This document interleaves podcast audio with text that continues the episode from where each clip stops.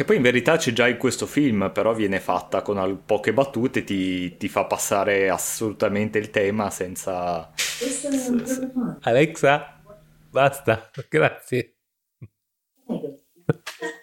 Prego pure. Alexa, Vabbè. basta.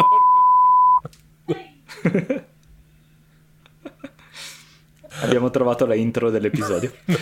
No, no. La devi bippare. Metti eh, la vabbè. devi bippare.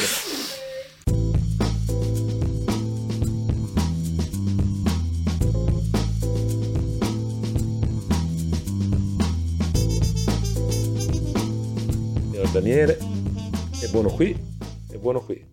Nota una certa, nota una certa somiglianza con... Eh, vabbè, i nostri spettatori che non vedono il video non possono vedere la, la maestosità del fotogramma di Gasson che ho sullo sfondo.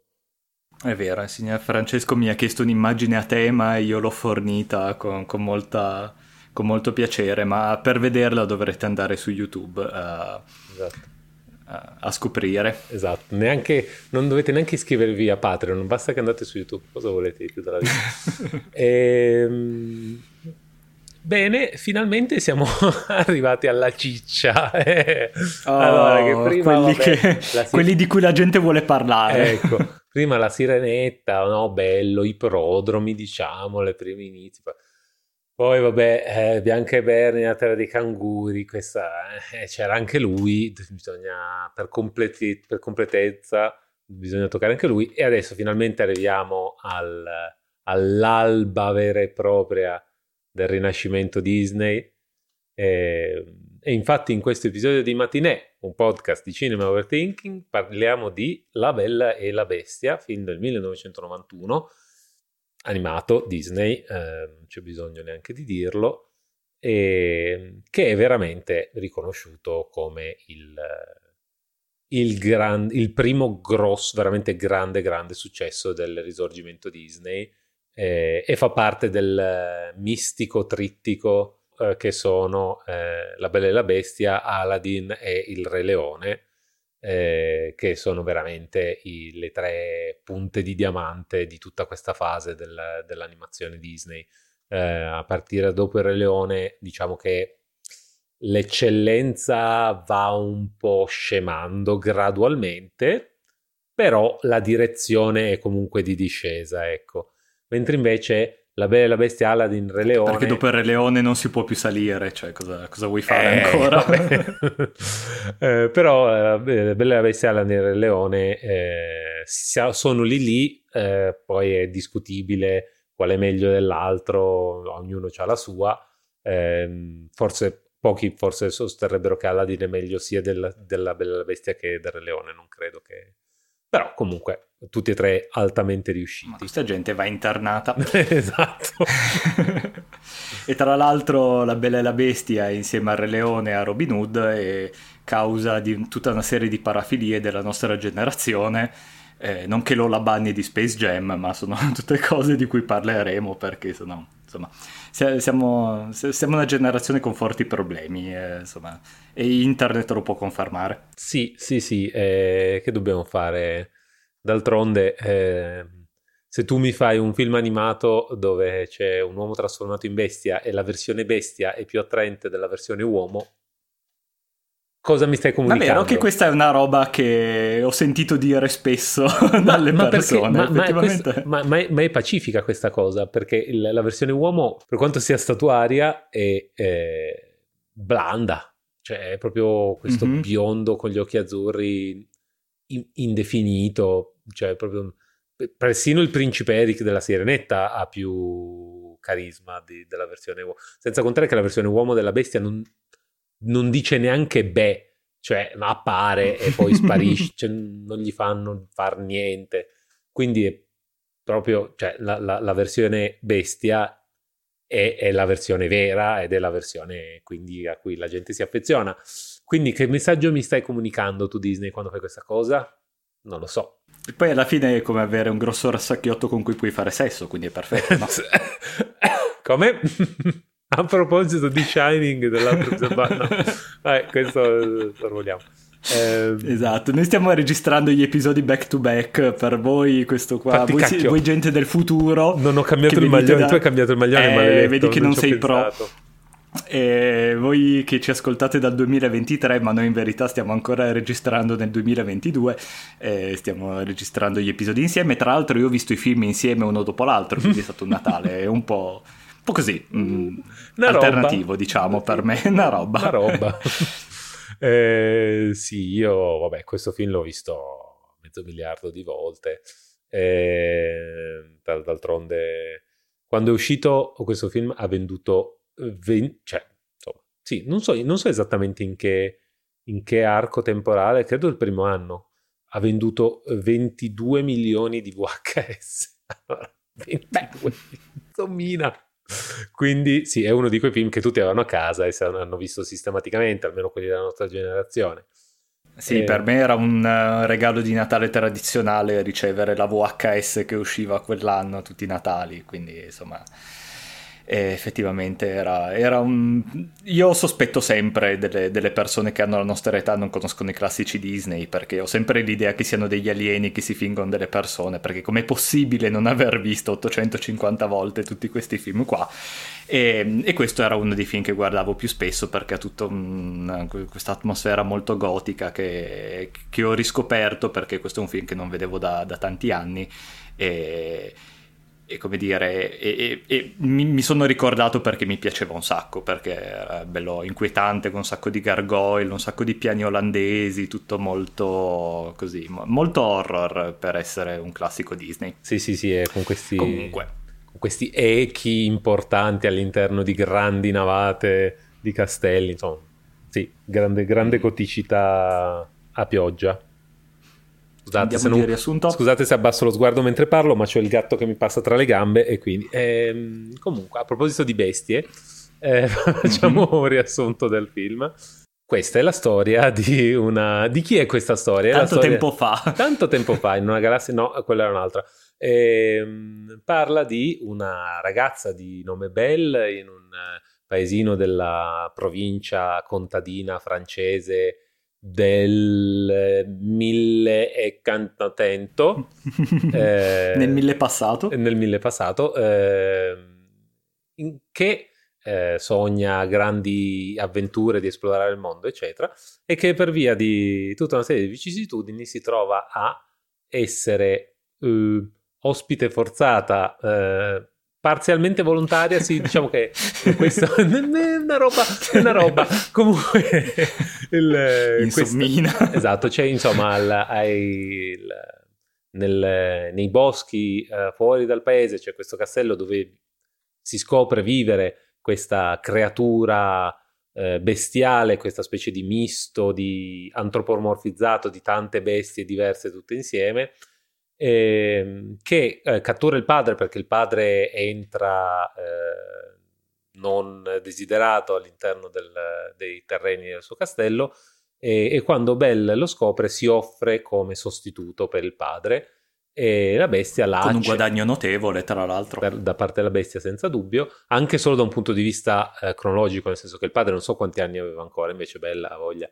E, ehm, quindi Belle diventa prigioniera circa volontaria ma non proprio, eh, sacrific- sacri- si sacrifica diciamo come prigioniera eh, nel castello della bestia che col, pas- col passare del, della storia si scopre essere un ex principe eh, trasformato tramite una maledizione lui e tutta la servitù del suo castello eh, come punizione per aver trattato male eh, la, la, la, tradizionale strega che se tratti male, strega fata, chiamala come vuoi, che si sa che se le tratti male si risentono abbastanza.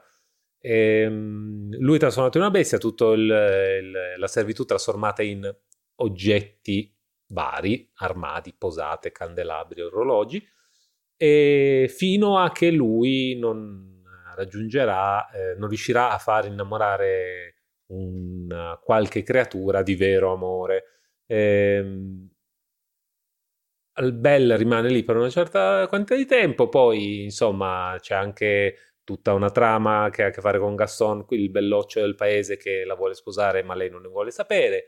alla fine lei se ne va dal castello per aiutare il padre, però poi il, il, il, la gente del villaggio scopre dell'esistenza della bestia, decide di andare ad ucciderlo e in questo momento di confronto epico tra il villaggio e il castello, eh, Bell si rende conto di amare veramente la bestia proprio sul momento in cui si sta morendo, perché proprio eh, le cose per tempo mai, e, e quindi eh, gli, gli, dà il bacio di vero amore, la, la, bestia si trasforma di nuovo nel principe e tutta la servitù di nuovo nei vari eh, nelle persone che erano prima e vissero tutti felici e contenti. Essenzialmente la trama è questa mh, mm, tradizionale, proprio classica trama con il classico che ha subito il classico trattamento Disney, ovviamente, perché nella versione originale è abbastanza diverso. Mh, mm, tanto per cominciare, eh, la bestia eh, ha molto, la storia originale ha molto più a che fare con la capacità di eh, lei di apprezzare la bellezza interiore di lui nonostante il suo aspetto. La versione Disney non è così. Nella versione Disney lei è abbastanza fin da subito eh, una persona abbastanza consapevole di se stessa e di quello che vuole e eh, tratta male la bestia perché lui tratta male. Lei non ha eccessivamente a che fare con il solito non giudicare il libro alla copertina, lui è proprio stronzo, cioè, cioè diciamo, certo. E, e, quindi... L'arco lo fa lui in questa, in questa versione, non è tanto lei. Infatti, infatti il, il, il, l'obiettivo del protagonismo si sposta da lei a lui nella versione Disney e lui parte, appunto, la maledizione lo ha colpito proprio a causa delle sue mancanze caratteriali e, ehm, e solo superandole lui può tornare umano, ma in realtà diventarlo per la prima volta, se vogliamo. Funziona questo, questo ribaltamento anche perché eh, forse la trama del impara a vedere la bellezza vera al di là di quell'esteriore, mm, cioè c'è già da parte, cioè se vogliamo quel giudizio lì viene fatto già sui, sugli abitanti del villaggio, quindi un pochino lo manteniamo, eh, ma eh, sarebbe stato forse un po' devoluccio per reggere su un intero film. Eh, comunque è un film che ha avuto un successo spaziale quando è uscito, ha fatto 145 eh, milioni al botteghino, il terzo dell'anno, eh, ed è stato il primo film animato a essere nominato come miglior film agli Oscar non ha vinto, ah, perché i film animati quando mai ce li filiamo, ha vinto eh, quell'anno Il silenzio degli innocenti, eh, però anche solo il fatto che fosse stato nominato è, è notevole e ha vinto miglior colonna originale e miglior canzone originale, quindi comunque riconosciuto commercialmente, riconosciuto dall'Academy. Eh... Tra l'altro postumo perché Ashman nel frattempo era morto e quello è stato l'ultimo film a cui è riuscito a lavorare a terminare prima della, sì. insomma, de, de, che la malattia avessero meglio. E infatti è ricordato anche nei titoli di coda. Sì, sì, sì, infatti adesso poi due, sicuramente spendo due parole anche su Ashman perché... Eh, cuore. Mm. Eh.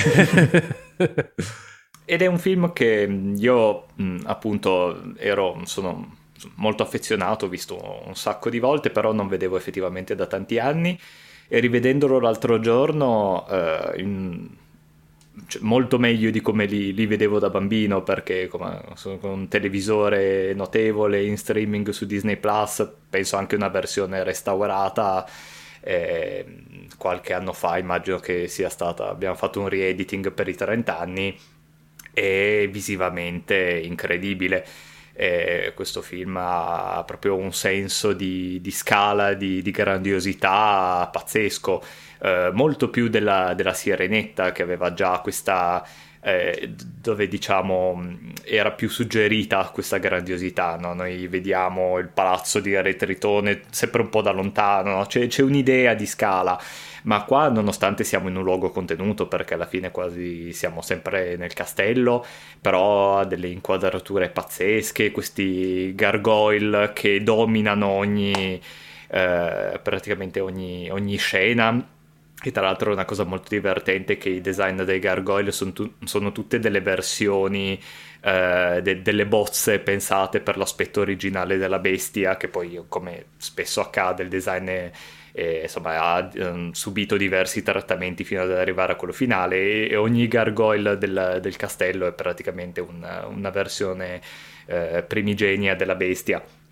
E anche mh, effettivamente questo qua tutta la, la non esattamente la prima parte, però diciamo da quando Maurice, il padre di Bella, si perde nel bosco fino a quasi la cena nel pezzo Stia con noi, è trattato praticamente un, come un film horror, anzi un film gotico più che un horror, però inquadrature sghembe, queste, queste prospettive aeree dall'alto, incombenti, no? anche lei quando entra nei vari saloni, c'è il pezzo poi dove lei entra nella, nell'ala ovest che insomma da bambino era eh, come dire, era una scena bella spaventosa e, e, quindi insomma da quel punto di vista è un film che, che osa abbastanza, nel senso non, non, non si esime dal, dal, dal rischiare di traumatizzare il suo pubblico di riferimento.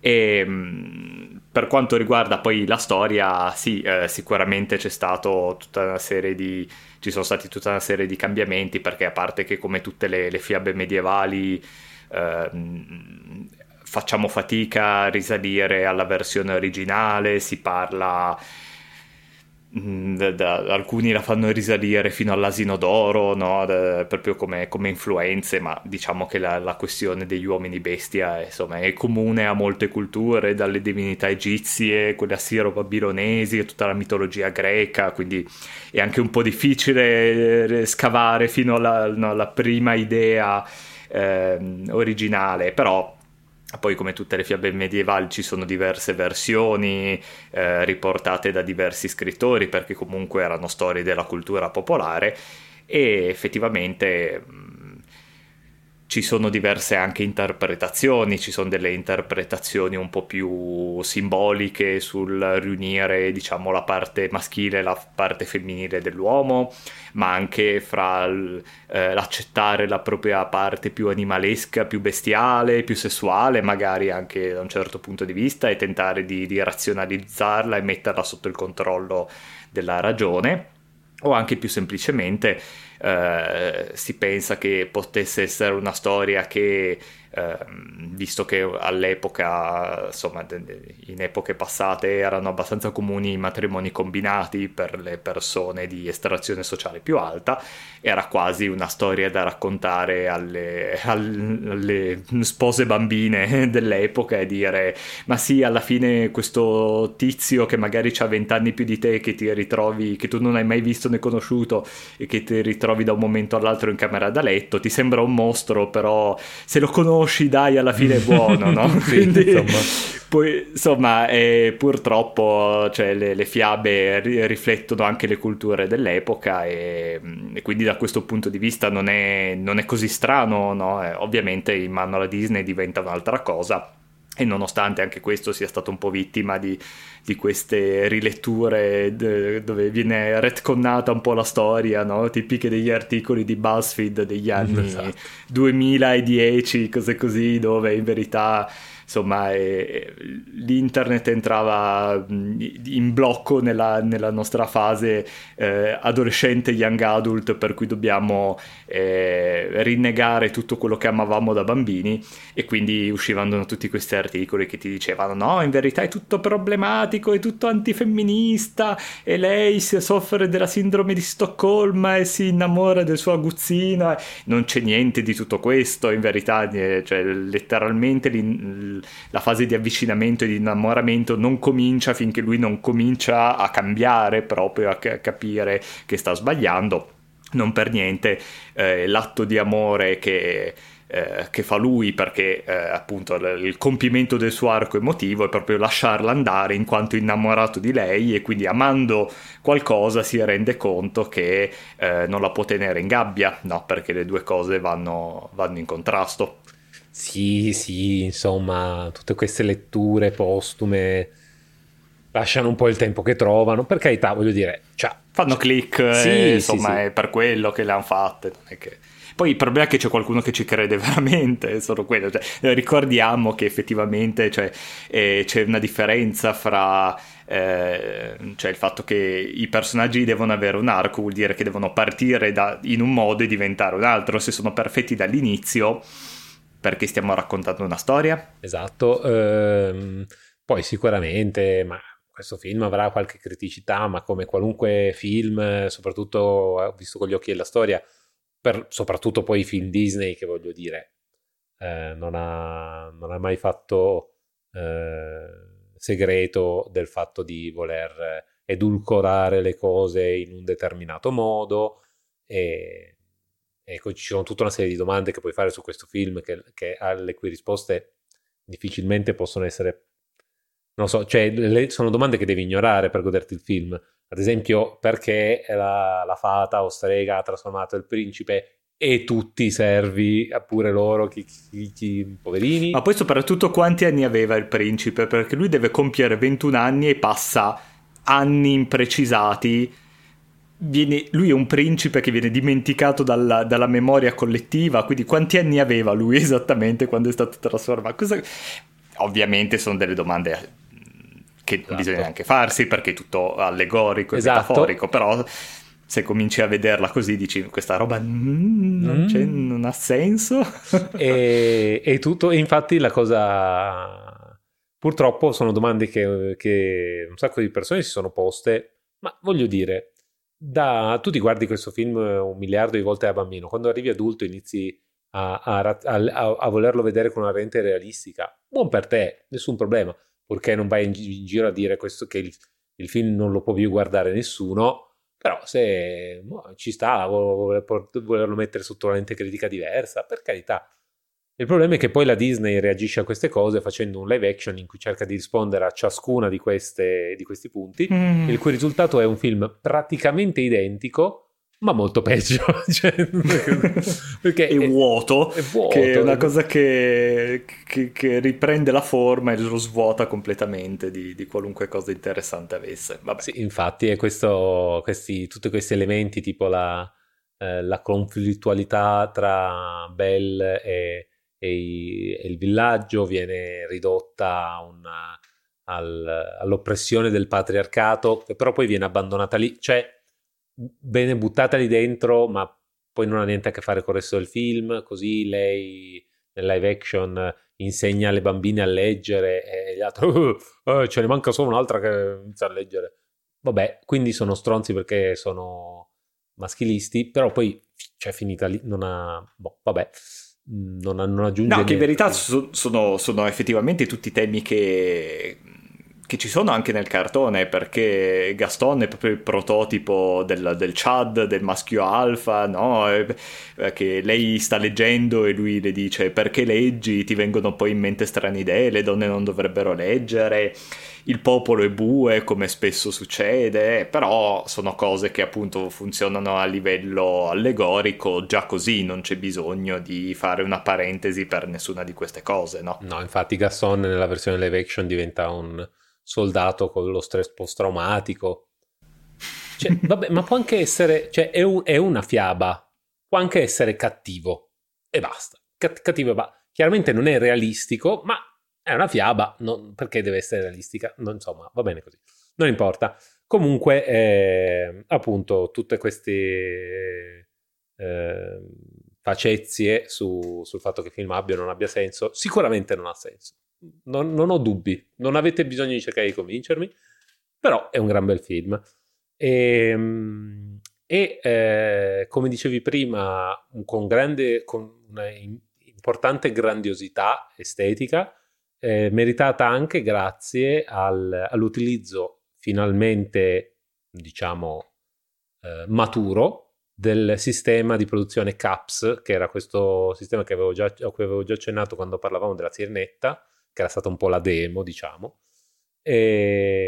su cui la Disney ha deciso di investire in quegli anni e che ha permesso veramente di introdurre una pipeline di produzione digitale all'interno della produzione dei film Disney. Infatti questo film è stato prodotto in tempi record a confronto dei, dei, degli altri film del periodo, o del periodo precedente quantomeno, e, e non per niente si nota proprio subito una differenza di estetica e di stile su alcune cose, ad esempio, cioè proprio credo che il, il, la scena proprio da trailer fosse il, la scena del ballo e lì è proprio, cioè si nota subito che c'è del digitale di mezzo, che però consente tutta una, una un livello di dettaglio negli sfondi e una, un'animazione delle inquadrature particolare che altrimenti avrebbe richiesto molto più tempo e molti più soldi.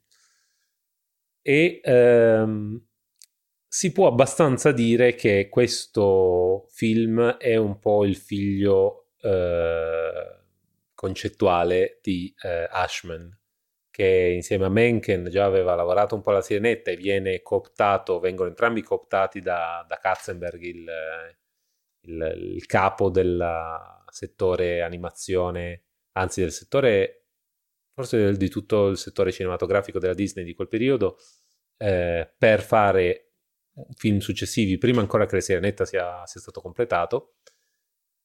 In realtà c'era la, prima cosa su la cosa successiva su cui avevano cominciato a lavorare era stato Aladdin, ma poi gli avevano detto: No, vabbè, quello lo mettevo in pausa, fate prima la Bella e la Bestia, che Aladdin, così una roba con un protagonista del Medio Oriente.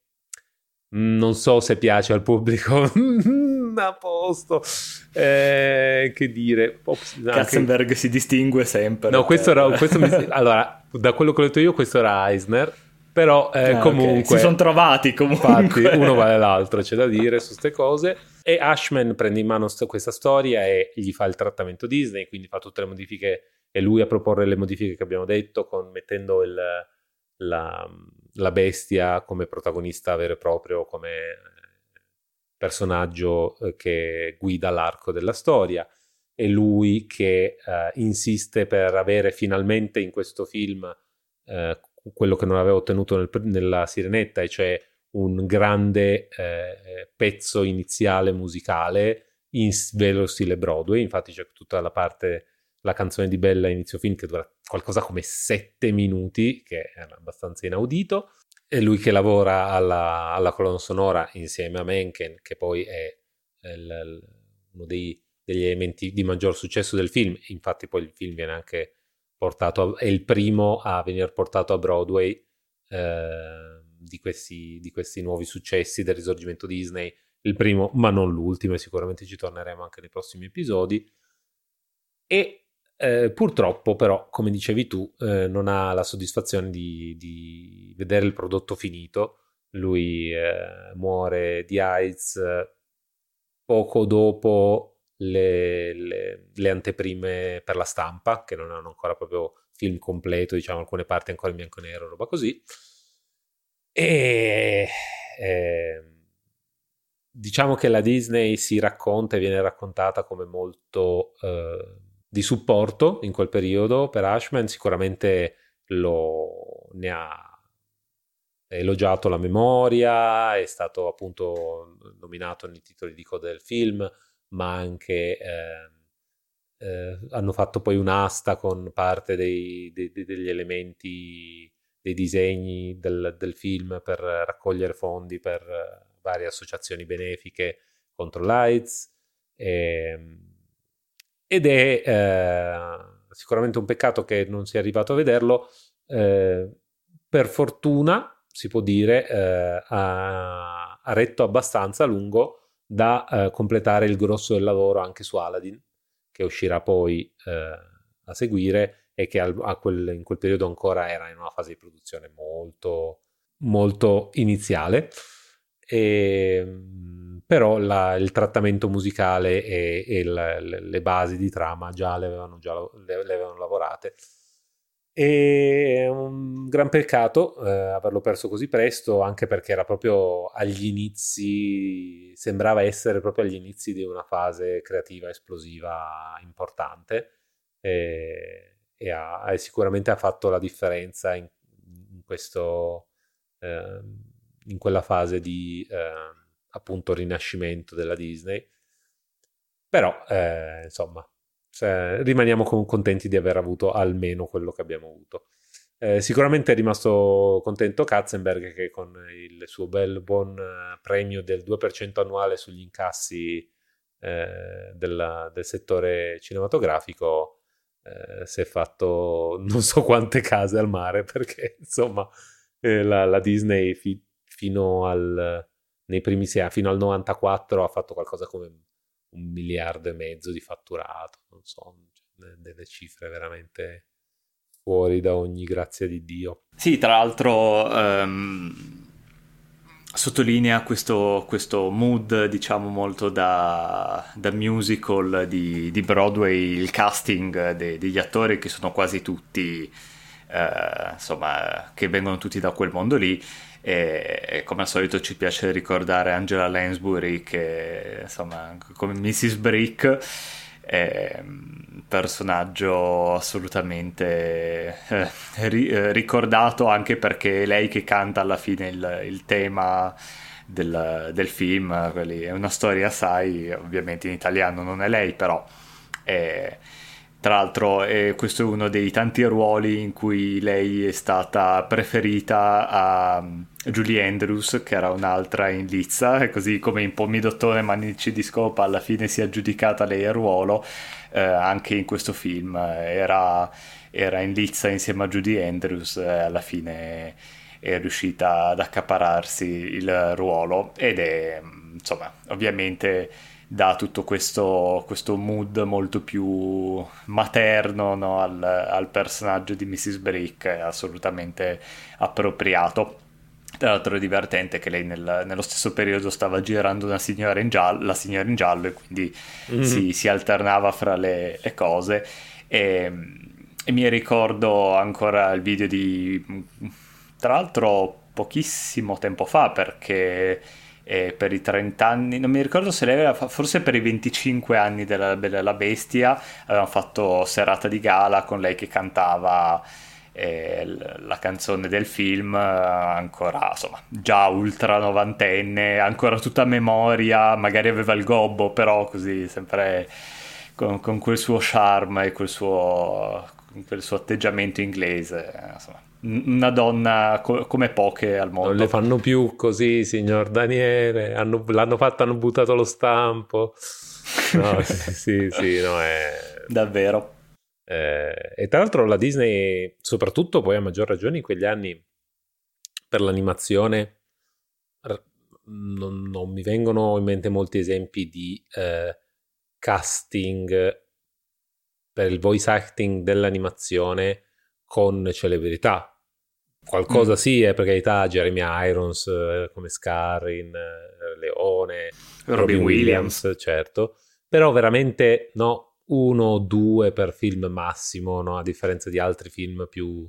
cioè non siamo a livelli di Shrek, ecco, dove ce n'erano un po' di più. No, quello lì è stato un po' il, poi il, la firma della DreamWorks in verità, tipo Shark Tale con, con Will Smith uh-huh. o esatto. Madagascar che aveva un insomma è stato un po' un trend di inizio anni 2000, quello un po' per rendere un po' più accattivanti e pop eh, anche magari a un pubblico più grande i, film, però all'epoca sì, sì, insomma c'erano degli attori eh, sicuramente di, di, spessore, di carriera, ma non così conosciuti eh, di solito. Ricordiamo appunto mm, Bianca Berni, eh, Zaza Gabor e e Bobby Newhart, ma non è che fossero cioè Brad sì, Pitt e no, Jennifer infatti. Aniston, no?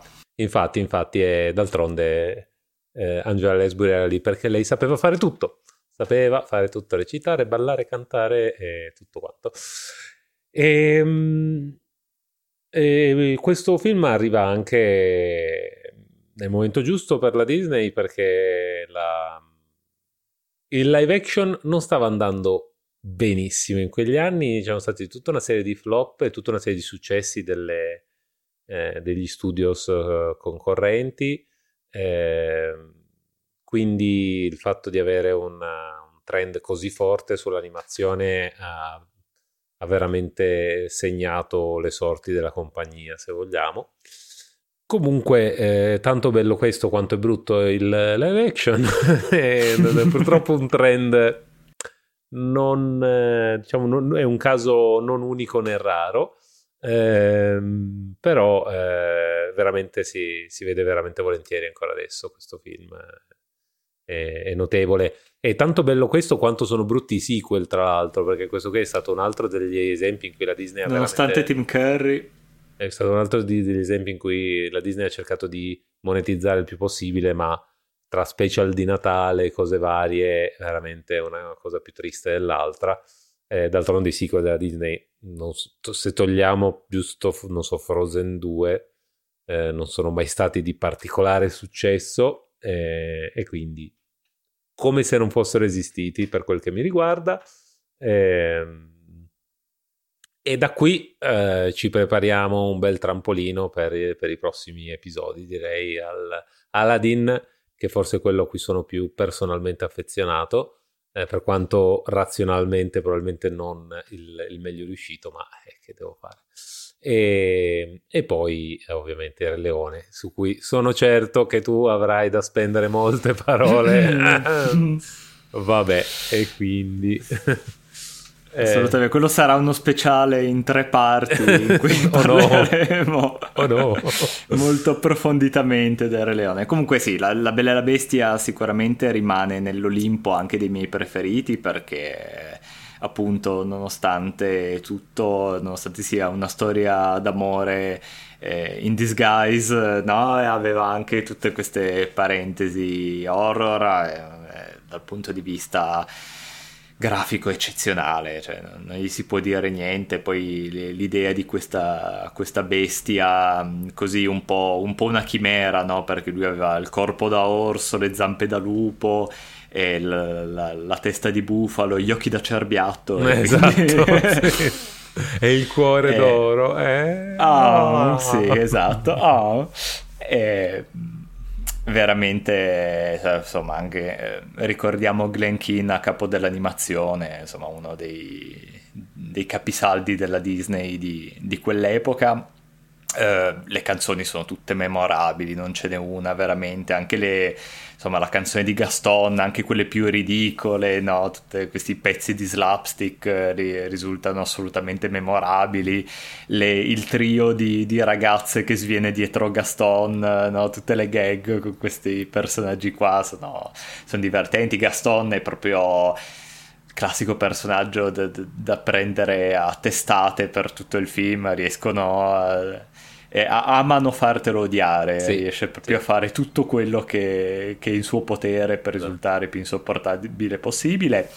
E, è bello anche il tema alla fine, cioè a parte tutta questa cosa della storia d'amore, effettivamente c'è il, il finale del film, sempre per rimanere sull'atmosfera eh, gotica, è praticamente un, Frank, un Frankenstein, cioè eh, Gaston che fa la tizzapopoli e sì. che arrivano lì col forcone e poi insomma vengono presi a calci in culo dei mobili del, del castello, cioè eh anche sì. delle idee veramente sì, di, di, fantasia visiva, inventiva pazzesche. Sì, tra l'altro è... Eh, Gastone è la perfetta antitesi del, della bestia, nel senso che quest'uomo bello è, però è più bestiale lui della bestia stessa è proprio classico. Come dire già Frollo poi anni dopo esatto. no Frollo e Clopin nel, nel Goblin Notre Dame esatto esatto e, tra l'altro forse non credo che l'abbiamo detto ma menzioniamo direttori eh, Gary Trousdale o, quello che è e Kirk Wise che tra l'altro sono stati anche questi due nomi abbastanza eh, riutilizzati dalla Disney hanno diretto in, quei, in, quel decennio hanno diretto tipo due film su tre animati da Disney, li hanno diretti loro, quindi eh, i due terzi, quindi insomma mm, hanno un bel lavoro, no? una bella produzione, bella intensa. Eh, però purtroppo dei film animati i direttori di solito non si ricordano neanche, quindi soprattutto, quantomeno... soprattutto della Disney, la Disney anche, ma questo vale anche per i fumetti. E... Sì riesce veramente a, a, inglobare tutto e mettere tutto sotto il suo marchio e, cioè, è proprio una, una, politica aziendale insomma de, d'altronde cioè, quanti autori di, di, Topolino conoscete per nome magari solo Cavazzano Silvia Ziche però è, è proprio difficile no? è proprio una scelta di, di proprio aziendale però è, è bello ricordarli perché Infatti. comunque insomma di professionisti pazzeschi. Infatti, infatti. Eh, vabbè, la Disney sa come gestirsi i soldi, non c'è dubbio. Ehm, va bene. Suggerimenti? Anche a questo giro mi sono andato a, a fare un refresh mentale dei film dello stesso anno, del 91, e ho, sono stato colpito da un'ondata nostalgica a vedere un titolo di un film che eh, quando ho visto da ragazzino mi aveva colpito tantissimo e, e poi ho, ho, è caduto un po' nel dimenticatoio, non solo mio in realtà, perché è un film di cui non si parla più tanto in generale, che è eh, La leggenda del re pescatore, che è un film di Terry Gilliam, che comunque non è l'ultimo degli Stronzi, eh, insomma non è proprio quello che incontra anche bravo. anche bravo ecco. E, ehm, e eh, con protagonisti Jeff Bridges e Robin Williams ed è questa storia di eh, sotto certi punti di vista molto anni 80 eh, di questo DJ radiofonico che ha questo charme questo uh, successo incredibile e che poi cro- crolla più o meno dopo che e, e, diciamo che uno un po' abrasivo, pensate lo Zodi 105, ok, giusto per, farci un, per fare un confronto, e, e, e, dopo che risponde così in maniera un po' eh, nonchalant a, un, a un, uno spettatore che telefona durante il suo programma per fare una domanda, eh, questo spettatore fa una strage fondamentalmente e quindi poi sensi di colpa, responsabilità, la sua popolarità va in crollo e a valle di tutto questo incontra un personaggio, questo è Jeff Bridges, interpretato da Jeff Bridges, incontra un, un, personaggio interpretato da Robin Williams che è un senza tetto chiaramente eh, con problemi di salute mentale, che ha allucinazioni tendenzialmente legate alla eh, eh, fiaba tradizionale del re pescatore e che ha un collegamento con appunto quella strage di cui prima tutta una cosa molto tragica e triste, eh, per cui eh, il, il, protagonista Jeff Bridges eh, decide di um, cercare di aiutarlo, un po' per riappacificarsi con la sua coscienza, un po' anche per, insomma, per rimettersi, rimettere la sua vita sui binari precedenti, o almeno come, come desiderio. E, e, insomma da lì il film poi prende delle tangenti un po' particolari, c'è di mezzo una specie di sottotrama romantica, però fondamentalmente è un film nonostante l'estro come sempre creativo di Robin Williams che eh, è eh, anche frizzante e molto immaginifico, eh, è un film fondamentalmente abbastanza mel- malinconico eh, con sprazzi di comicità, se vogliamo, però eh, con una, con una, una linea eh, rossa di, di, di legame eh, molto, molto malinconica. E un film molto, molto anni 80, cioè, mo, anzi, in realtà si vede che sta un po' a cavallo tra gli anni 70 e gli anni 80. Eh, però è un gran bel film che per parecchio tempo è stato considerato comunque un, un, una grande opera di cinema, eh, non, okay, non, forse il padrino, eh, magari non lo vedrete menzionato nei manuali di sceneggiatura, eh, però è un, un film eh, che sa suscitare molte emozioni, sicuramente. E adesso è stato anche un po' dimenticato, forse anche un po' datato, se vogliamo. Ehm, però è un... Io lo to- continuo a trovarlo un film ancora abbastanza commovente e, e, e sarebbe un peccato tralasciarlo, quindi mi fa piacere ricordarlo come, come con, con, coetaneo della mm-hmm. Bella e la Bestia. Coevo. Coevo, sì.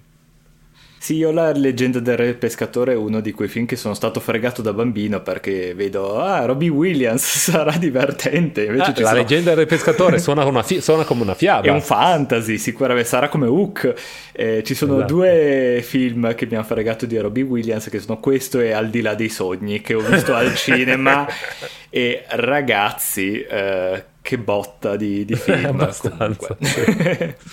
È andata così eh, insomma mi deve dei traumi ehm, E invece io parlo di un film eh, freschissimo appena uscito in sala che ci eravamo ripromessi forse di parlarne nel caso eh, sarebbe stato mm, interessante. Non so se tu l'hai, l'hai già visto. Io sono non ancora. Io non sono, ancora. Sono andato a vederlo pochi giorni dopo l'uscita, quindi sarà mh, mm, insomma, passata qualche settimana da quando sentirete la registrazione. Comunque sono andato a vedere Avatar, la via dell'acqua. Eh, insomma, film che non ha bisogno di presentazioni, insomma, abbiamo già fatto un episodio sul primo, il seguito de, di uno de, del più grosso successo commerciale della storia del cinema, anche questo eh, diretto da James Cameron, ovviamente, dopo 13 anni di, di attesa torna nel, sul pianeta di Pandora. E c'è da dire che è un film che ha mm, tutti i pregi del primo e tutti i difetti del primo, ma sotto steroidi perché da un punto di vista visivo eh, fa sembrare il primo Avatar veramente una presentazione della PlayStation 2, una cosa incredibile. Cioè, o, insomma, abbiamo rivisto di recente Avatar eh, per la recensione e insomma eravamo abbastanza d'accordo sul fatto che sia invecchiato molto bene, che insomma eh, per certi versi dia piste a, a film contemporanei, però questo veramente è un altro livello a parte tutta la questione della motion capture nell'acqua che ok eh, però proprio anche a livello di, di rendering dei, dei, personaggi ci sono dei, dei, momenti in cui si vede tipo in controluce eh, la pelle dei navi che hanno la, la micropeluria che si vede cioè a livello di, di recitazione anche c'è una, una, sottigliezza proprio nel, nel, cogliere i movimenti che è una cosa spettacolare e poi visivamente potentissimo ovviamente ci spostiamo in un ambiente marino e quindi abbiamo insomma come, come già nel primo abbiamo la terra ma meglio. Cioè, tutto, eh, ci sono tutta una serie di, di cose i, di, tipo popo, il popolo dell'acqua che, che, andiamo a incontrare sono sostanzialmente i Maori. Eh, tant'è vero che hanno i tatuaggi Maori identici hanno, vanno in giro sul, sul surf ad un certo punto fanno la danza Haka la danza di guerra, quindi cioè, diciamo che non è proprio sottile nelle, nelle metafore il messaggio ecologista rimane, anzi è ancora più forte, cioè sostanzialmente il messaggio del film è salviamo le balene, eh, c'è cioè una versione delle, delle balene di Pandora eh, di questo film. Uh, dall'altra, se avete poco sopportato la trama formulaica e i tempi dilatati del primo film, questo qua vi sparerete nei coglioni perché eh, la trama, se nel primo film era appunto sicuramente già vista, insomma ne abbiamo parlato profusamente, eh, sicuramente voluto, però mh, c'è poco da fare, cioè, eh, sono, sono storie archetipiche eh, assolutamente prevedibili in tutti i, i loro aspetti. Eh, questo, eh, oltre a essere mh, formulaico e archetipico, è anche eh, completamente insensata, cioè ci sono tutta una serie di cose che vengono fatte. Giusto così, eh, c'è tipo il governo degli Stati Uniti che, che, clona, scusate gli spoiler però, cioè non è che sia un film, nel caso smettete di ascoltare non è un problema però c'è anche nel trailer tra l'altro questa cosa il governo degli Stati Uniti dopo 15 anni si risveglia che vuole tornare su Pandora perché la, la Terra sta morendo e tutto va bene però cosa fa? clona il, il colonnello Quaritch del primo film lo mette in un corpo di un avatar per, per no, andare no, a finire no, il lavoro e quindi adesso è una cosa personale. Questo non me lo dovevi dire. Ebbene sì e, non so, non so se D'altronde si, si, sono, si, è, si, è, dimostrato così proficiente nel primo film che si è fatto prendere a calci in culo da, da, da una tribù di, di, alieni con arco e frecce, quindi perché era proprio l'uomo giusto per il lavoro. Poi c'è un, delle robe di figli che nascono non si sa bene in che modo, da, da dove, cioè ci sono tutta una serie di robe assurde. In più tutto il, il pezzo centrale, un team drama su, tutto, sui figli di Jake che non si trovano bene nel, nella nuova tribù. E... come dire, eh, secondo me eh, è strano a dirsi, però questo è un film che mm, guadagna se lo ascoltate senza audio, perché è talmente stupido e talmente che, cioè, da quel punto di vista aveva ragione Kubrick a mettere, a far parlare le immagini, eh, togliete l'audio, mettetevi un pezzo di musica classica sotto, secondo me sono tre ore eh, visivamente eccezionali e insomma, al netto di tutto, va bene, ca- cioè, c'è da dire che comunque Cameron è, è forse l'ultimo vero eh, regista di, di, Colossal, cioè questo qua è praticamente un Ben Hur, nel senso un film per le masse. Mm, prevedibile sicuramente di, di facile appeal così però non è quella la sua forza sicuramente Cameron secondo me è veramente l'ultimo l'ultimo regista che mi viene in mente che fa veramente queste cose super bombastic, no? Da, da, da veramente mm, così, che, che hanno questa, questa, scala gigantesca. È, è, difficile pensare un altro perché sì, Nolan, però Nolan tenta di fare cose più, più cervellotiche, non, è, non ha proprio questa... Eh, così, n- non è così assoluto nei, nei suoi temi. Um, quindi, insomma, visto da questo punto di vista, è un film assolutamente interessante, assolutamente da vedere, da vedere in sala e da vedere in 3D perché ne vale la pena. Dall'altra, insomma, non aspettatevi l'originalità, non aspettatevi di, di uscire di lì con una nuova consapevolezza sul mondo, sull'universo e tutto quanto, perché insomma, non, non era quello l'obiettivo e, e va bene così. E vabbè, che dobbiamo fare? E così. Eh, questo ci toccherà anche vederlo. Eh, insomma, no, vabbè. Eh, sono curioso, sono sicuramente curioso, però uno ci spera sempre fino all'ultimo, dici dai, dai, dai, magari, magari è come quello di prima. Non esatto, aiutatelo, sono come... squalificato. Esatto, magari come quello di prima, ma ha imparato qualche lezione. No, no, no, ma che, che lezioni da imparare se ti fanno piogge di soldi. Ma infatti, cioè, 3 bene. miliardi di dollari ha ragione lui, cioè, cosa, di cosa stiamo parlando? Infatti. infatti, abbiamo torto noi senza dubbio. E, ehm, va bene, anche questo episodio quindi ce lo siamo portati a casa. Eh, benvenuti nell'anno nuovo, non l'avevo detto, ben, ben, ben trovati in questo nuovo anno.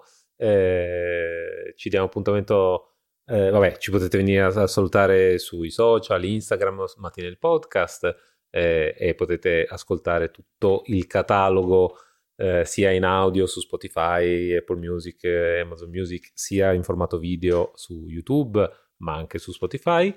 E um, ci diamo appuntamento alla settimana prossima col prossimo episodio e al primo del mese prossimo con il, il, prossimo episodio sul rinascimento Disney, che a questo punto, se non erro, dovrebbe essere Aladdin. Mm-hmm, eh, se, se, se, la, se, la, memoria non mi, non mi tradisce. Beh, è una storia, sai, bella più che mai. ci, ci vediamo al prossimo. Ciao. Ciao ciao.